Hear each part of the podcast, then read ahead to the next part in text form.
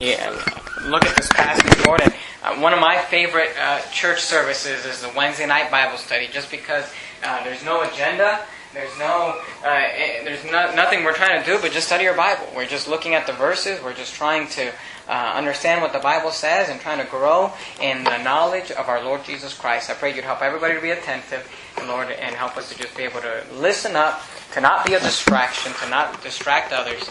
We love you, Father. In your precious name I pray. Amen.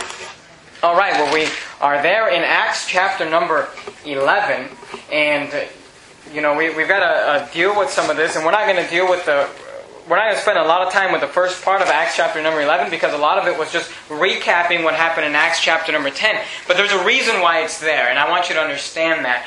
But, um, you know, as we go through these Bible studies, as much as we look at the verses and we preach right through the text and teach what the Bible is teaching, I also want you to have a, uh, an understanding of what the Bible is teaching and what the purpose of the, the, the, the whole entire book as a context is. And the, the book of Acts is really uh, a book that is so vital to the, to the Word of God. If, if we just went from the Gospels, Matthew, Mark, Luke, John, and jumped right into the book of Romans, 1st, 2nd Corinthians, Galatians, Ephesians, we would all be confused. You know, we'd be wondering, what is a church? You know, and what, what are these pastors? And what is, what is going on here?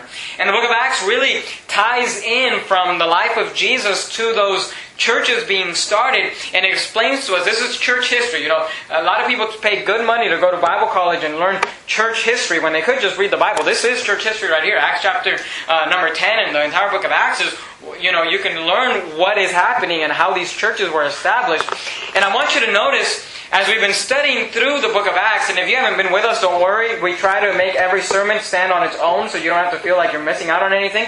But if you've been with us in the last few uh, you know, weeks as we've been through the Acts, I've tried to point out to you that God has been shifting away from the Jews towards the Gentiles as far as getting the Gentiles saved. If you look at Acts 11 and verse 19, the Bible says, "Now they which were scattered abroad upon the persecution that arose uh, from that arose about Stephen traveled as far as Phoenix and Cyprus and Antioch, preaching the word." Uh, to none but to the Jews only. So I want you to see that they were initially only preaching to the Jews, but if you remember when we were back in Acts chapter number 8, God allowed a persecution to come to Jerusalem which forced those Christians out into the rest of Judea and Samaria and out into the rest of the world. And so, that, so God was forcing them to go out uh, in, into Gentile territory. If you remember in Acts 8, we saw Philip there go down into Samaria and have a great revival in Samaria, which is half Jew, half Gentile territory. And if you remember when we were at the latter part of Acts 8, uh, Philip got the Ethiopian eunuch saved. Acts 9, we saw Paul, who would, or Saul, who would later become Paul, who would be the missionary to the Gentiles. He got saved. And you say, well, what's the point of putting that there? Well, God is putting all these things together because He's trying to show us. And in chapter 10, we saw there when Peter was called to go to, uh, to Cornelius, and, and God taught us there that he should call no man common or unclean. And God gave him the green light to go preach to the Gentiles. And we also learned there about the Levitical ordinances and how we as Christians can go ahead and eat pork and all those different things. We learned all of that. And God is shifting towards the, the, the Gentiles, getting the Gentiles saved. In Acts chapter 11 is a very interesting uh, passage to me because we find the very first Gentile church established. And we find the church of Antioch. But I'd like you to notice a few things. If you look at uh, verses number 1 through 3 of Acts 11, it begins finishing up the story of Peter being with Cornelius. And the Bible says, And the apostles and brethren were in, that were in Judea heard that the Gentiles had received the word of God. So the people, the Christians in Judea, in Jerusalem, heard that the Gentiles got saved. And look at what it says in verse 2. And when Peter was come up to Jerusalem, they that were of the circumcision, so those are the Jews, contended with him. That word contend there means to fight or argue. So they were arguing with him. You say, what were they arguing about? Look at verse 3, saying, Thou wentest into men uncircumcised, and dost eat with them. So they're upset. The Christians in Jerusalem, in Judea, are upset that Peter went and got a bunch of Gentiles saved. And they're saying, Why did you do that? They're contending with him and fighting with him. Look at verse 4. But Peter rehearsed the matter from the beginning and expounded it by order unto them, saying. So he begins to explain to them what happened. And we'll just read through these. We preached two weeks uh, in Acts 10, so we won't take time to go through it again. But it says, I was in the city of Joppa praying, and in a trance I saw a vision, a certain vessel descend, as it had been a great sheet let down from heaven by four corners, and it came even to me Upon the which, when I had fastened my eyes, I considered and saw four footed beasts of the earth, and wild beasts, and creeping things, and fowls of the air. And I heard a voice saying unto me, Arise, Peter, slay and eat. But I said, Not so, Lord, for nothing common or unclean hath at any time entered into my mouth. But the voice answered me again from heaven, What God hath cleansed, that call thou not common. If you remember, we looked at that and we saw how God was using that as an example, because later he said that exact same thing about the Gentiles. He said, I should not call a Gentile common or unclean. So it wasn't just about the meat, it was also about the man. You look at verse uh, 10. And this was done thrice, uh, three times. And all were drawn up again into heaven. And behold, immediately there were, notice this, three men already come unto the house where I was sent from Caesarea unto me. So it was done three times, and then three men appear. Why? Because he's telling them, hey, these three men, don't call them common or unclean. Go with them. It doesn't matter if they're Gentiles. Look at verse 12. And the Spirit bade me go with them. Nothing doubting. Moreover, these six brethren accompanied me. And those are the, do you remember from last week? Those were the six Jewish brethren that went with him. Because remember, there was Jewish brethren with him that when they, you know, heard them speak with tongues, they understood what they were saying in the Jewish language. And, and we preached an entire sermon on that about the, about speaking in tongues. And we looked at that. I mean, we proved that up and down from the Bible, what the Bible says about that. And I mean, you cannot get away from what the Bible says. And if you say, oh, well, I, can I get that CD? Well, there's a problem with that. Uh, the, the recorder didn't record. so I don't have that CD to give it to you, but you know, that's, why you miss out. You got to be in church. Amen. Uh, some, some of them are just for the faithful that are in church. Look at verse 11. And behold, immediately there were three men already come unto the house where I was, sent from Caesarea unto me. And the Spirit bade me go with them, nothing doubting. Moreover, six brethren accompanied me, and we entered into the man's house. And he showed us how he had seen an angel in his house, which stood and said unto him, Send men to Joppa and call for Simon, whose surname is Peter, who shall tell thee words. I love this verse, and I won't preach on it because we preached on it before. But he said, He who shall tell thee words whereby thou and all thy house shall be saved. And I began to speak. Uh, and as I began to speak, the Holy Ghost fell on them as on us at the beginning. And, and, then I like verse 16 because remember, they're contending with Peter. So Peter's explaining to them why he did what he did. And in verse 16, Peter kind of begins to throw his weight around because he says, Then remembered I the word of the Lord how that he said, John indeed baptized with water, but ye shall be baptized with the Holy Ghost. And he's like, you know, I remembered what Jesus Christ said to me, because Peter, you know, he's one of the few disciples that was actually with Jesus. So I, I, I like that. You know, he's kind of throwing his weight or anything. Well, and then I remember what Jesus said to me, because none of these other guys were with Jesus. You know, they weren't one of the original 12. Uh, so I like Peter. You know, he's, he's such a human. We see his human side. Look at verse 17. For as much then as God gave them the like gift as He did unto us. And that's what's the point of Acts 10. That God gave them, the Gentiles, the like gift as He gave to the Jews. Because He's not a respecter of persons. Who believed on the Lord Jesus Christ. What was I that I could withstand God?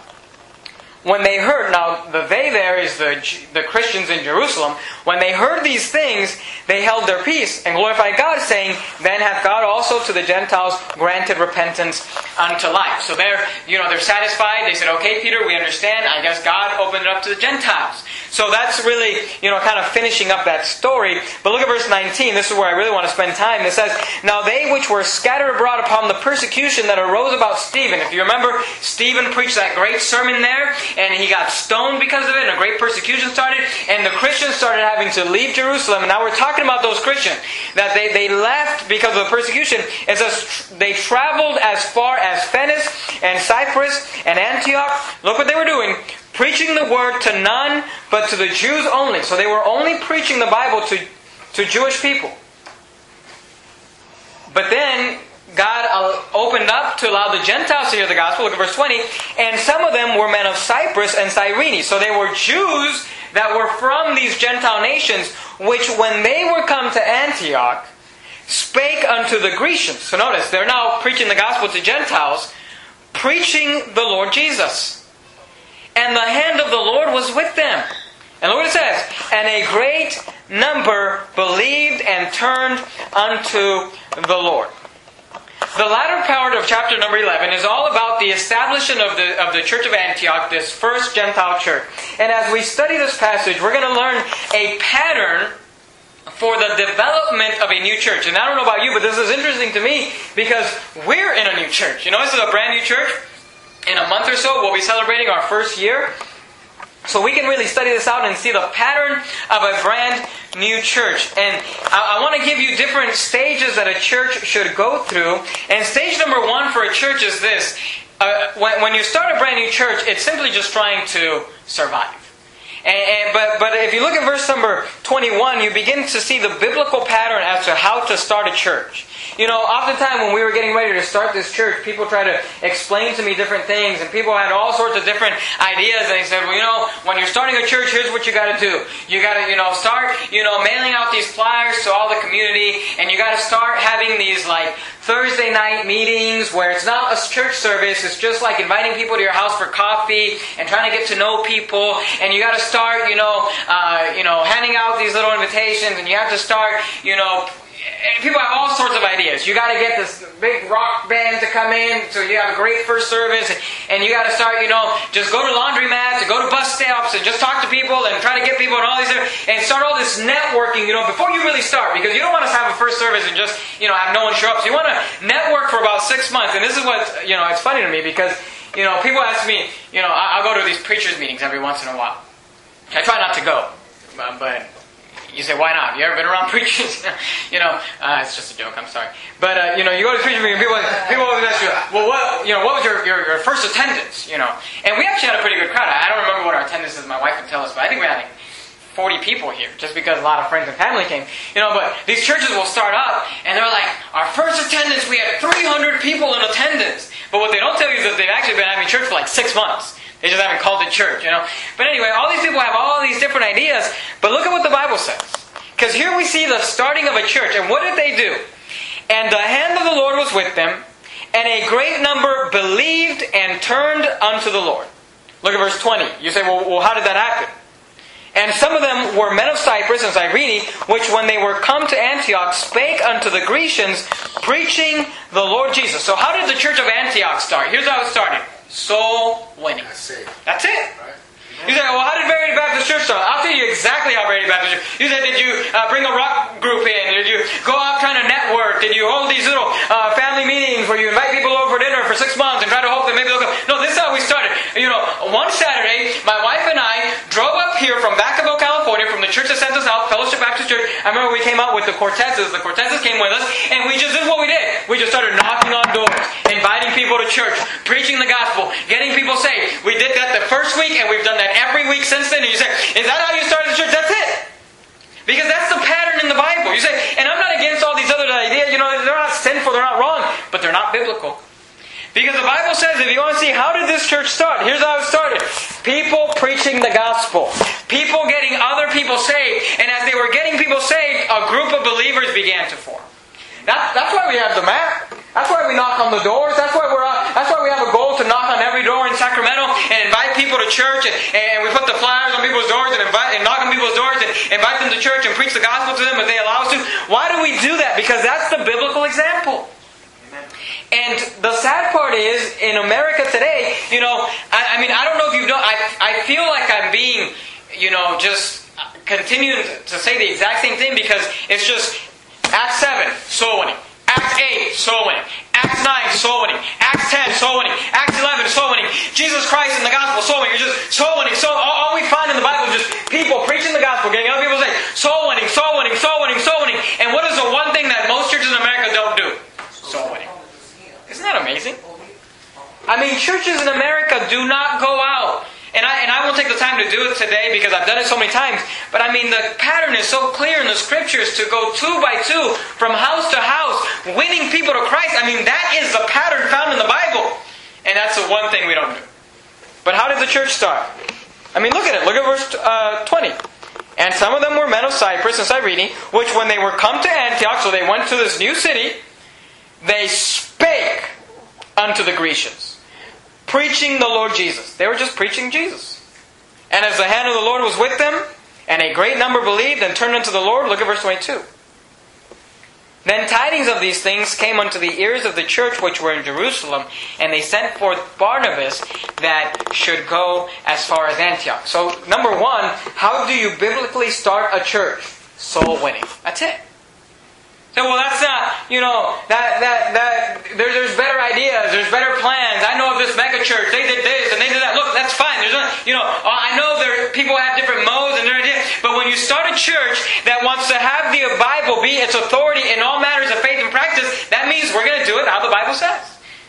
And, and this church, if we're going to grow, if we're going to expand, if we're going to bring people, we're going to have to just focus in on this one thing winning getting people saved. And if you say, Well, I don't know how to open my mouth, and I don't know how to preach the gospel, I don't know how to get somebody saved, then you need to go with somebody, and we'll partner you up with somebody, so you can learn how you can do it, because look, you're not going to get away from it. I mean, study the Bible. That's all they're doing, all day long, every day, every passage, every story. Peter's going to Joppa getting people saved. You know, Stephen's going getting people saved. Philip's getting people saved. I mean, that's, that's all it is. And you say, well, what was Jesus doing? I, I proved it to you. All he did, three and a half year ministry, go from city to city, town to town, house to house, preaching the gospel. That's what he did. But when you start a church, you start it, you know, the first step of a church is just trying to survive. You know, I, I, read an article somewhere, this is a long time ago, but I read that the average church in America does not make it past its first five years. The sad thing is, the average marriage in America doesn't make it past its first five years.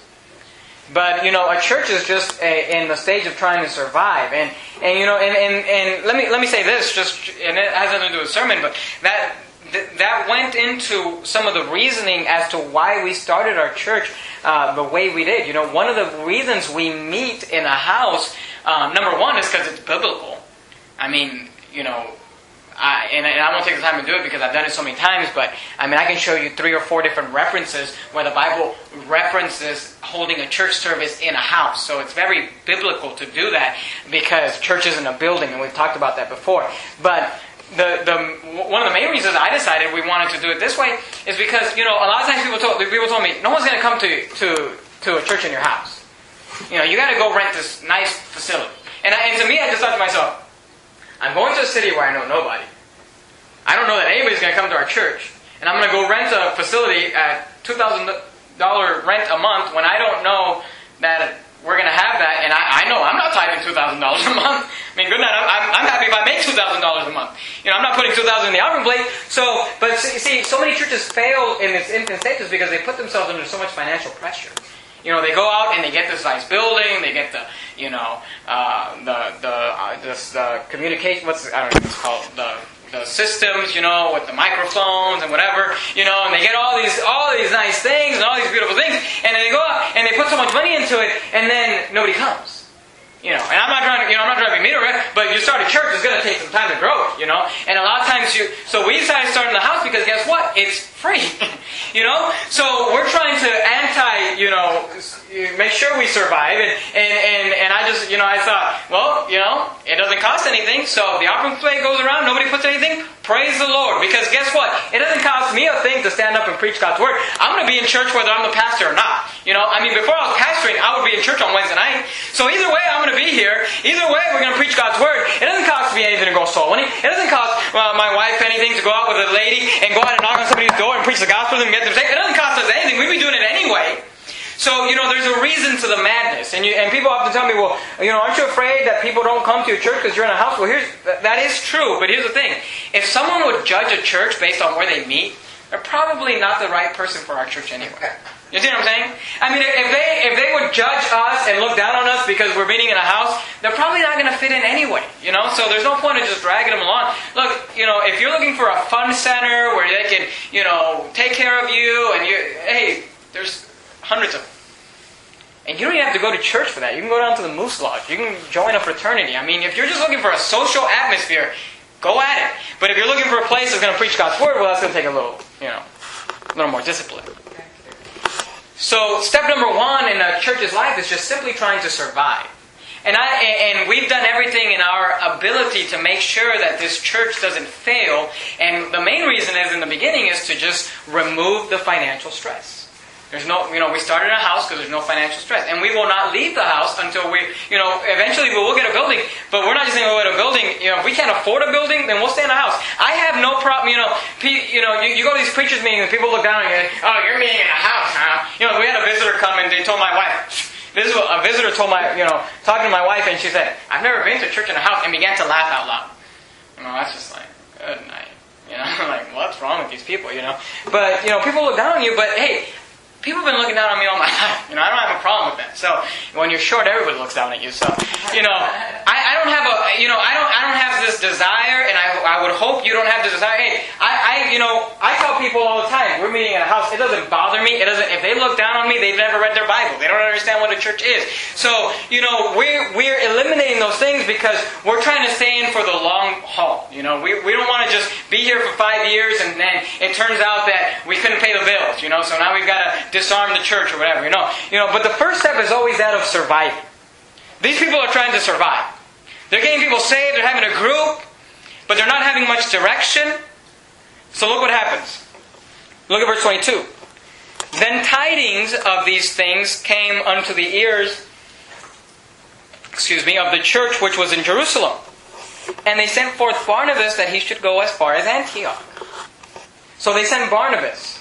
And Barnabas now begins to be like the acting pastor. And, and I like Barnabas in the Bible. I don't know if you remember, but when Saul first got saved in Damascus, not on Damascus Road, but in Damascus. If you were here for that sermon, you know what I'm talking about. When Saul first got saved and he went to join himself with the church, you remember? They wouldn't let him in. You know, he, he came in for the church service and they were like, You are not coming in here. Because he was killing them, you know, because he was destroying them. And if you remember, Barnabas was the one that stood up for him and said, No, no, no, he's, I'm vouching for him. He's a believer in Jesus Christ. And, and now Barnabas, this great man, is sent here to be like the acting pastor of this church. And look at what it says in verse 23. I, I like this. Because it says, Who when he was come and had seen the grace of God was glad. And look what it says. What do you preach to a brand new church? This is what you preach. And exhorted them all that with purpose of heart they would cleave unto the Lord. Now don't miss that. When you just read that, don't miss it. This is what this is what Barnabas was preaching to them. That with purpose of heart they would cleave unto the Lord. What does that mean? He's he's he's trying to explain to these people, you need to cleave, you need to grasp, you need to stay close, you need to hold on to the Lord. And here's what he's saying on purpose. He said, with purpose of heart, cleave unto the Lord. Let me tell you something. If you desire to have a walk with God, if you desire to get close to God, if you desire to have power with God and have the Holy Spirit power on your life and be able to know that you that you have a relationship with God and you've got power with God and you know God and you know the Bible, let me tell you something. It's not going to happen by mistake. Oftentimes people they tell me, oh, you know, I'm praying, will you pray for me, you know, that my marriage gets better, that my kids get better, I'm trying to be a better mom, I'm trying to be a better dad, I'm trying to be whatever, but then they never come to church, they never read their Bible, you know, they, they come, they hit and miss, they hit and miss, and I'm thinking to myself, it's not going to happen by accident. You understand what I'm saying? You know, when you want to build something, that doesn't happen by mistake. You know, you, we don't, if you want to build a house, you don't just wake up one day and say, oh, there it is. It's going to take planning. It's going to take effort. It's going to take work. It's going to take sacrifice. Whenever you're trying to build something, it's going to be done with a plan on purpose. Someone getting up to do it. And if you're trying to build up your Christian life, your spiritual life, it's going to take time. It's going to take work. And It's going to be like he said, exhorted them all that with purpose of heart they would cleave unto the Lord. You must purpose in your heart. I like it where, and we won't take the time to go there, but in Daniel chapter number 1, it says that Daniel purposed in his heart not to defile himself with the king's meat. And if you're ever going to accomplish anything for God, you want to have a marriage that lasts 26 years, I can promise you, that didn't just happen. And I'm sure they could attest to that. It takes work. It takes effort. I'm sure at some point it, it relied on the fact that you just decided, we're going to make this last. I mean, and, and you know, and nobody, you know, and, and, we're not saying that to say, oh, the, well, the Hudsons have issues, man. Every marriage that makes it past any certain amount of time, there comes a point where if you just didn't settle in your heart, we don't believe in getting divorced, you would have got divorced. You know why? Because most people don't settle that in their heart, and guess what? They get divorced. You say, I want to have a marriage that lasts 26 years. Settle it in your heart purpose in your heart. Cleave unto the Lord. You say, well, I've already done that. Uh, if you've already made mistakes, okay, fine. Confess your sins to God, get right with God, and just purpose in your heart from now on that you cleave to the Lord. But that's the only way you're going to do it. is if you purpose in your heart. It's not, I'm telling you right now, it's not going to happen by mistake. You will not raise children for God by mistake. You will not live for God by mistake. We will not build a church for God just off of a whim, just it's going to take purpose. You're going to have to decide to do it. Verse 23 He exhorted them all that with purpose of heart they would cleave unto the Lord, for he was a good man. This is what it says about Barnabas. And look what it says. He was full of the Holy Ghost and of faith. And this is what I like about Barnabas. And much people was added unto the Lord. So they were soul winning. But then when he showed up, you know, sometimes pastors get this idea. Well, I preach the sermons and then I study in my in my office all day and, and I let them do the work. No, he was when he showed up, uh, more people got saved because he was getting them saved. Look at verse number twenty-five. Then, so after he'd been there for a while, because if you see the last part of verse 24, it says, And much people was added unto the Lord. Then departed Barnabas to Tarsus to seek Saul.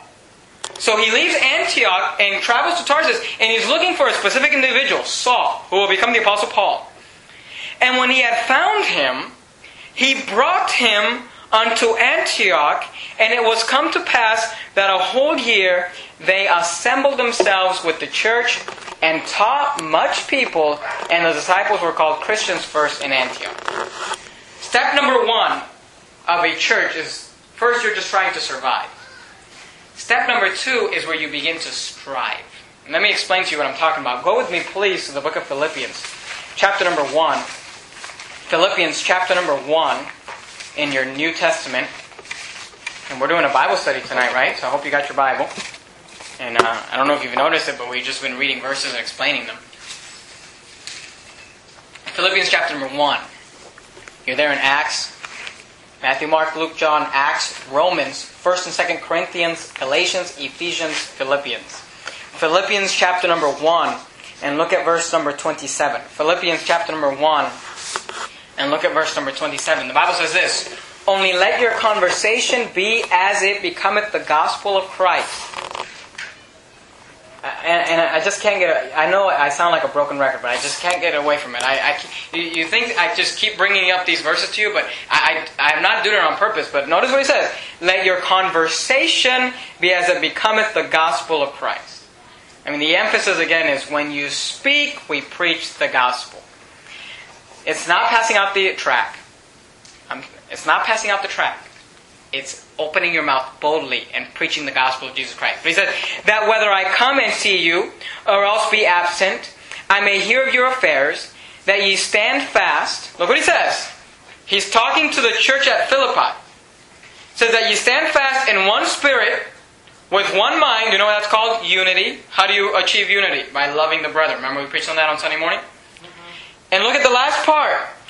Striving together why? For the faith of the gospel.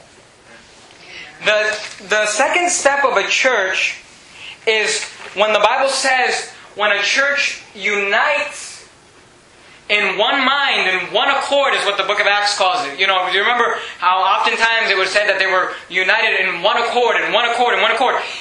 The second step of church growth is this First, you're just trying to survive. I mean, they're, they're just looking for a pastor, they're just looking for somebody to help them, they're just trying to get organized and united.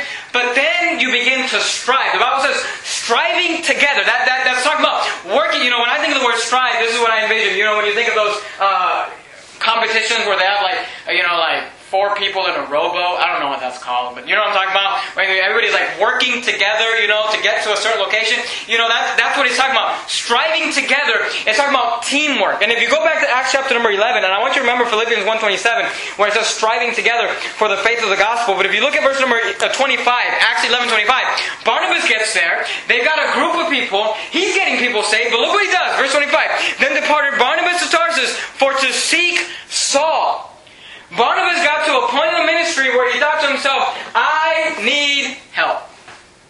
And he said, I know who can help me Saul. So he goes and gets Saul. And when he had found him, look at verse 26, he brought him unto Antioch, and it came to pass that a whole year they were assembled themselves with the church and taught much people. Barnabas got to the place where he said, Our church is no longer in just the surviving mode.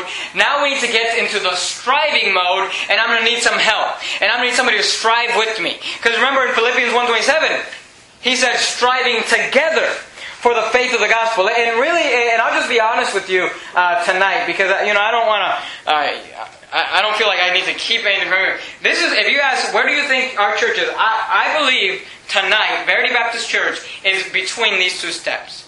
I don't necessarily believe we're trying to survive because, look, if everybody left, we still have church.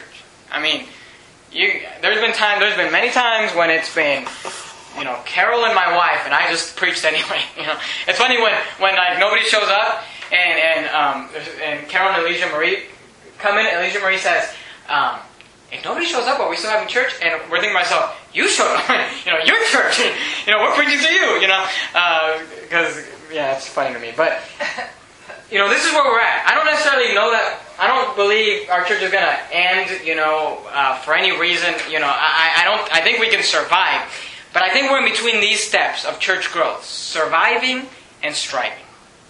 The Bible says we strive together. Here's what you got to understand. Church is not a one man, one family show. Church is not, you know, oftentimes people think, oh, well, the pastor, he does, he, he does all the work, and he takes on. No, no, no. If a church is going to get to the place where it's growing, where it's maturing, it's going to have to get to the place where people are striving together. Philippians 1.27. Striving together for the faith of the gospel. Barnabas got to the place where he said, I cannot do this by myself. I need somebody to help me. And he went out and he found Saul, and he said, Saul, I need your help. We if we, let me just make this clear. This church will not grow if we do not get to the place where we've got people who are not just saying, I, am a bystander, I come to church, I sit in the chair, I listen to a sermon, but we're going to have to get to a place where Christians start maturing and they start saying, I want to take part of the work. I want to take part of the ministry. I want to strive together for the faith of the gospel. I want to see somebody say, I want to take on some of the workload. And we got to have to work together. Remember on Sunday morning we are talking about we're one body?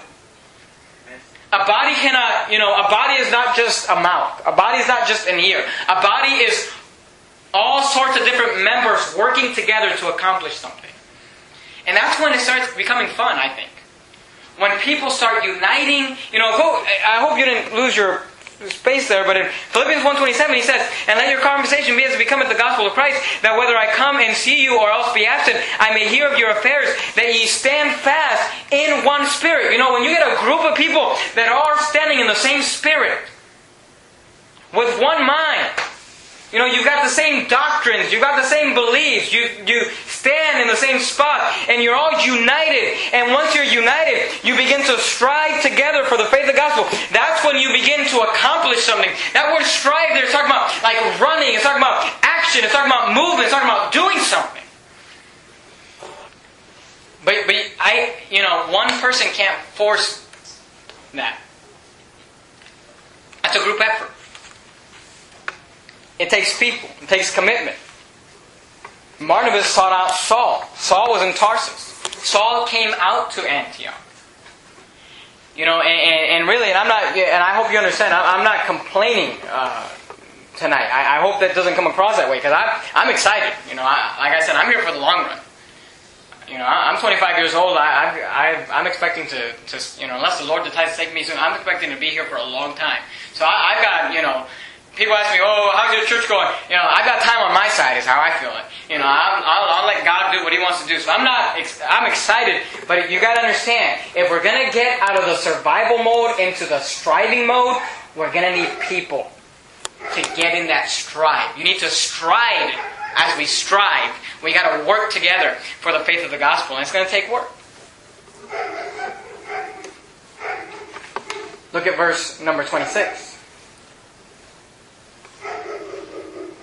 The Bible says in verse 26, And when he had found him, he brought him unto Antioch. And it came to pass that a whole year they assembled themselves with the church. Look what they did. What did they do? And taught much people. And the disciples were called Christians first in Antioch. Now it's very interesting, you know, everybody has heard the term Christian. But you know that the term Christian is not very commonly found in the Bible? More than the term Christian, you'll find this word believer, brethren, brother. That's the common terminology that God uses for us as, a, as, as believers in Jesus Christ. If you notice, Christians was the word that the world actually put on the church of Antioch. It's very interesting. You say, but well, what, what is that? Well, here's what you got to understand. The word Christian, and I'm not an etymology expert, but this is just what I've been taught. The word Christian obviously has the word Christ in it. But that last part there, what that means is, what they were calling them was little Christ. They were calling them Christ imitators. When they said they were Christians, they were saying those people, and, and don't, don't miss out on this. Because we're, we're looking at the development of a church, right? First, you're just trying to survive. Then you've got to strive. But as you strive, then you can begin to thrive. But here's how you thrive. You say, I like to thrive. I like our church to thrive. You say, well, how do we thrive? We begin to grow. But here's, here's what happened. The Bible says, look at verse 26. They assembled themselves with the church and taught much people. So they're getting all these people saved, but now they're just not getting saved. They're teaching them the Bible. So that's called discipling. They're teaching them the scriptures. And these people who are Gentiles, who are Greeks, they're Grecians, who are, you know, coming out of all sorts of, you know, paganist religions, paganist beliefs. These people, please understand this, their lives begin to change. And the Grecians around them take notice, and as they're watching this church of Antioch, they start saying, You know, these church Antioch people, have you noticed? They're starting to act and talk and look and be like that Jesus Christ guy. In fact, I think I'm going to start calling them little Christ Christians. I, I, you know, they're like little Christ imitators. They're trying to be like Christ. And you say, what's the point of church? Here's the point of church. You get saved. You start coming to church. And then you begin to grow. And you begin to mature. And let me explain something to you. As you begin to mature, things ought to start changing in your life. If you've been coming to the church for a year, and you look back a year ago and nothing's changed, I mean, there's been no growth. There's been nothing. You have nothing. You've, you've seen nothing in your life, and you thought to yourself, "Man, I, I should stop doing that. That's not Christ honor. God doesn't like that." You know, if nothing has changed in your life, there's a problem. Because the world ought to look at your life, and the reason that the world is so disgusted with Christians is because, and listen to me, it's because they're tired of looking at Christians who say, "Well, that guy says he's a Christian." But he's no different than I am. He smokes pot like I do. He curses like I do. He commits adultery like I commit adultery. They, they, are the same as me. Why do I need? They got the same issues. They got the same problem. There, there, there's nothing different about them. That's not what was happening with this church. This church changed to the place where people started saying, "Man, those people are really Christ-like," and they began to call them. Look at the last part of verse 26. And the disciples, because they were disciples, they weren't just believers. There's a difference between a believer and a disciple. A believer is someone who believes. A disciple is someone who's beginning to take the discipline of being a Christian into life. And the disciples were called Christians first in Antioch. Remember the quote this week? If you were on trial for being a Christian, would there be enough evidence to convict you? That's what we're talking about. See, and, and, let me explain something to you. And this is where it starts getting a little controversial, but hopefully you understand. This is why at Verity Baptist Church we strive to have an atmosphere that's different. The Bible says in, in 1 Corinthians, the, God said, Come out from among them and be ye separate, saith the Lord. The Bible says that we are to be separated and different of this world. I'm not talking about being mean. I'm not talking about being rude. I'm not talking about being crude with people. But I am talking about being different. You ought to be able to go to work. You ought to be able to go to your family, your unsaved family, and they ought to know, they ought to sense, they ought to see a change and a difference. Let me give you some practical things. This is when we start getting in trouble. Remember Stephen? He preached for 58 verses, but when he began to apply it, that's when he got in trouble. Well, let me explain to you a few things. Theology. This is why we sing the old hymns. Many churches in, in America today sing what's called Christian rock and roll music. But let me explain something to you. The world's rock and roll music, taking the same rock and roll music and just putting the name of Christ on it, isn't any different. Do you understand what I'm saying? People say, people ask me, you don't believe in Christian rock? Well, look, I don't believe in Christian pop. I don't believe in Christian prostitutes. I don't believe you can take the world's anything and put the name of Jesus on it and it's fine. So why would I take rock and roll music? Which if you study rock and roll music, I mean you honestly, unbiasedly study it out, you will find that it's got its roots in Satanism. It's a satanic type of music. It comes from, you know, just these pagan tribes and these different countries. I mean, that's where it was developed from. Uh, you know, and you can study that out on your own. Do you mean to tell me that God would just look down from heaven and think to himself, man, wow, I never thought about that. I'm going to take the devil's rock music and use it. God doesn't work like that. And, and that's why we need to be different. Because I, I, had a I had a friend who told me once. I, I was I worked with him. Uh, we worked at Wells Fargo, and he was a he was a, a Christian, but he he was into Christian rap music. And I never, you know, I, I wasn't, I never told him anything because he never asked me about it. So he didn't know that I was a Baptist. He didn't know that at our church we sang old hymns and stuff like that. And I remember, and there's such an impact. But this, he, he came to me and told me a story. He, he used to be into Christian rap music. He said, my pastor told me, you know, that I used to listen to Christian rap. Or I used to listen to rap when I was worldly. So he said, when I got saved, it's easy. All you do is transfer into Christian rap, and you're fine. So he said, I started listening to Christian rap. And he said, one day I started, I was driving down the street in my in my car, and I was, you know, I, I was driving and I came to red light. And he said, I was blasting my Christian rap music. And he said, and right next to me pulled up my some of my best friends who weren't saved. And they were blasting their rap music. And he said the weirdest thing, as soon as they pulled up, this couple, this this old, this older couple with their kids, started crossing the street and it was some of his neighbors that he tried to witness to, and they had they had told him, "I don't know that I want to go to your church because I don't really see a difference. I mean, you look the same, you act the same. I don't. Why would I want that?"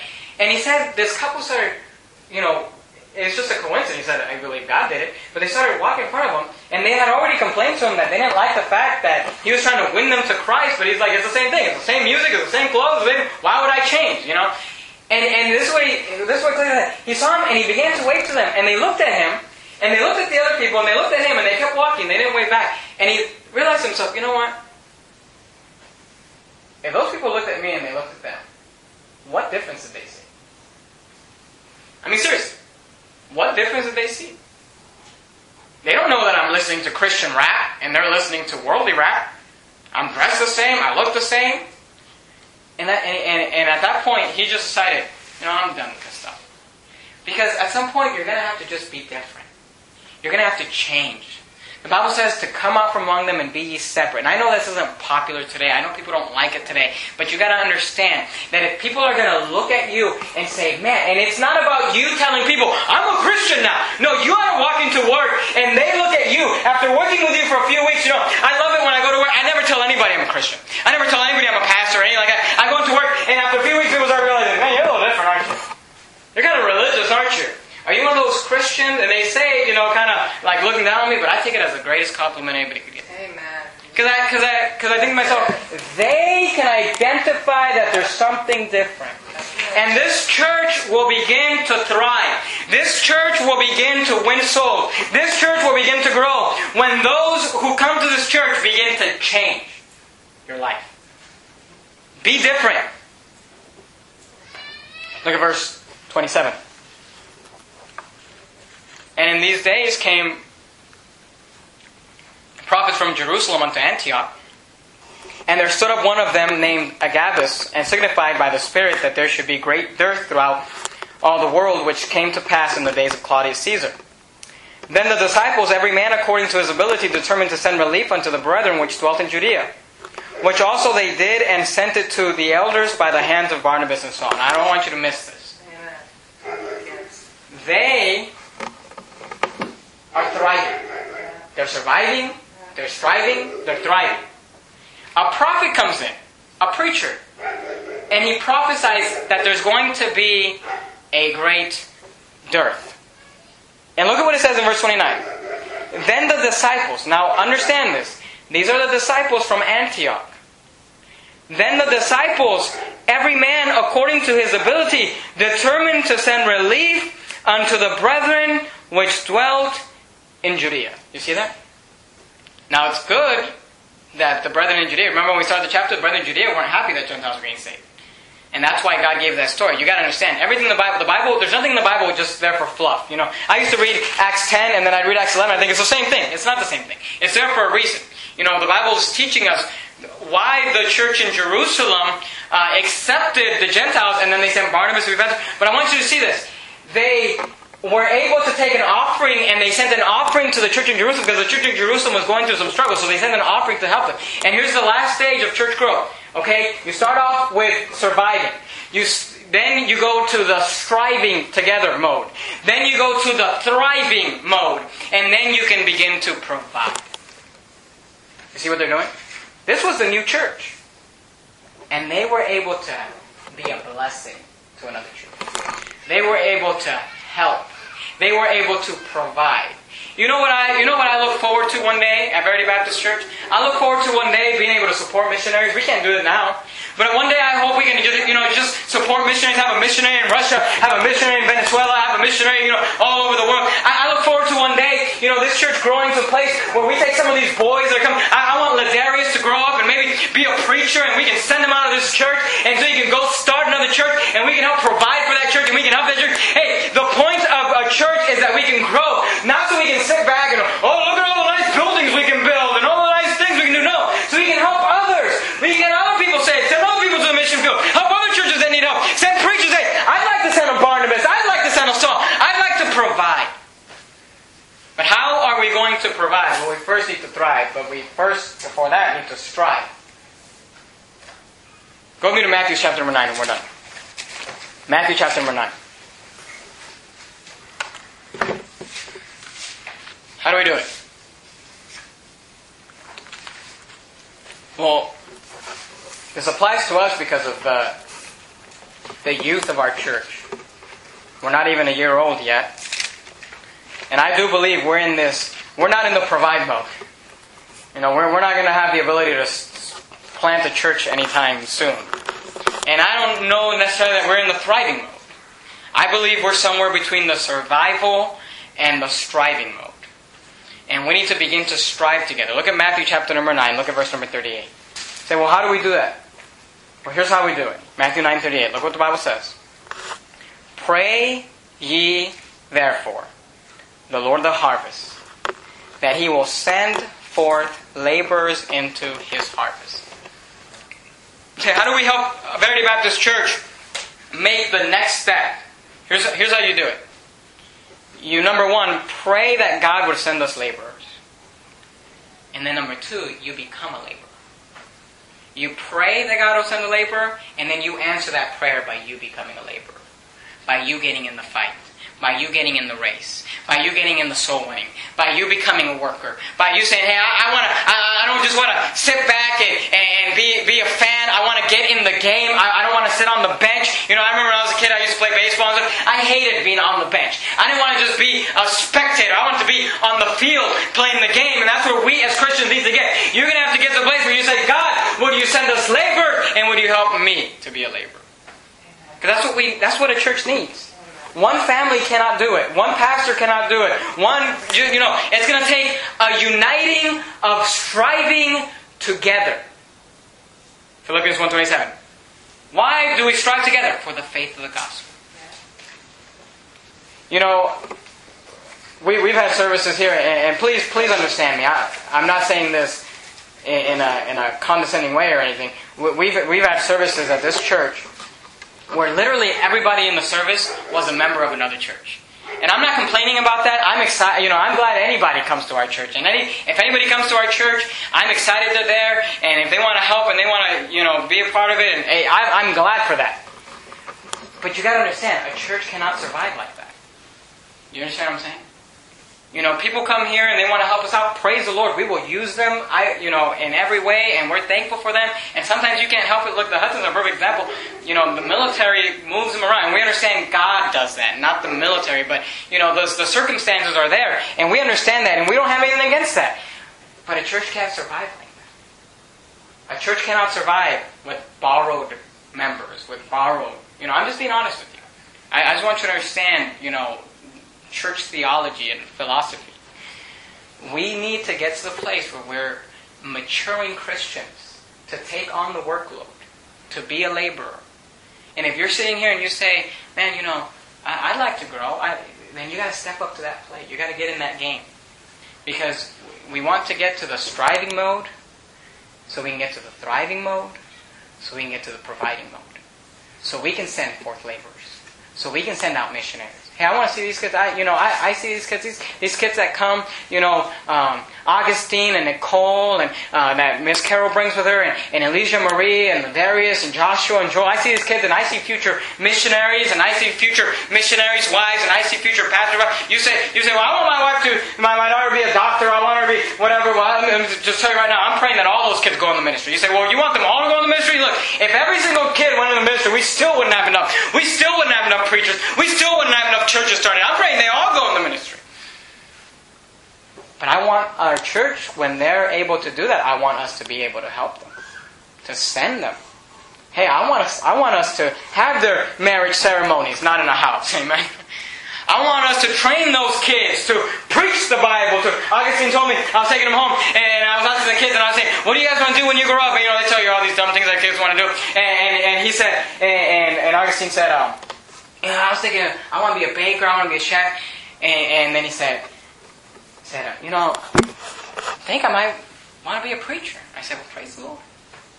Hey, we can help you with that. I don't know about baking, but I can help you with the preaching part. And that's the point.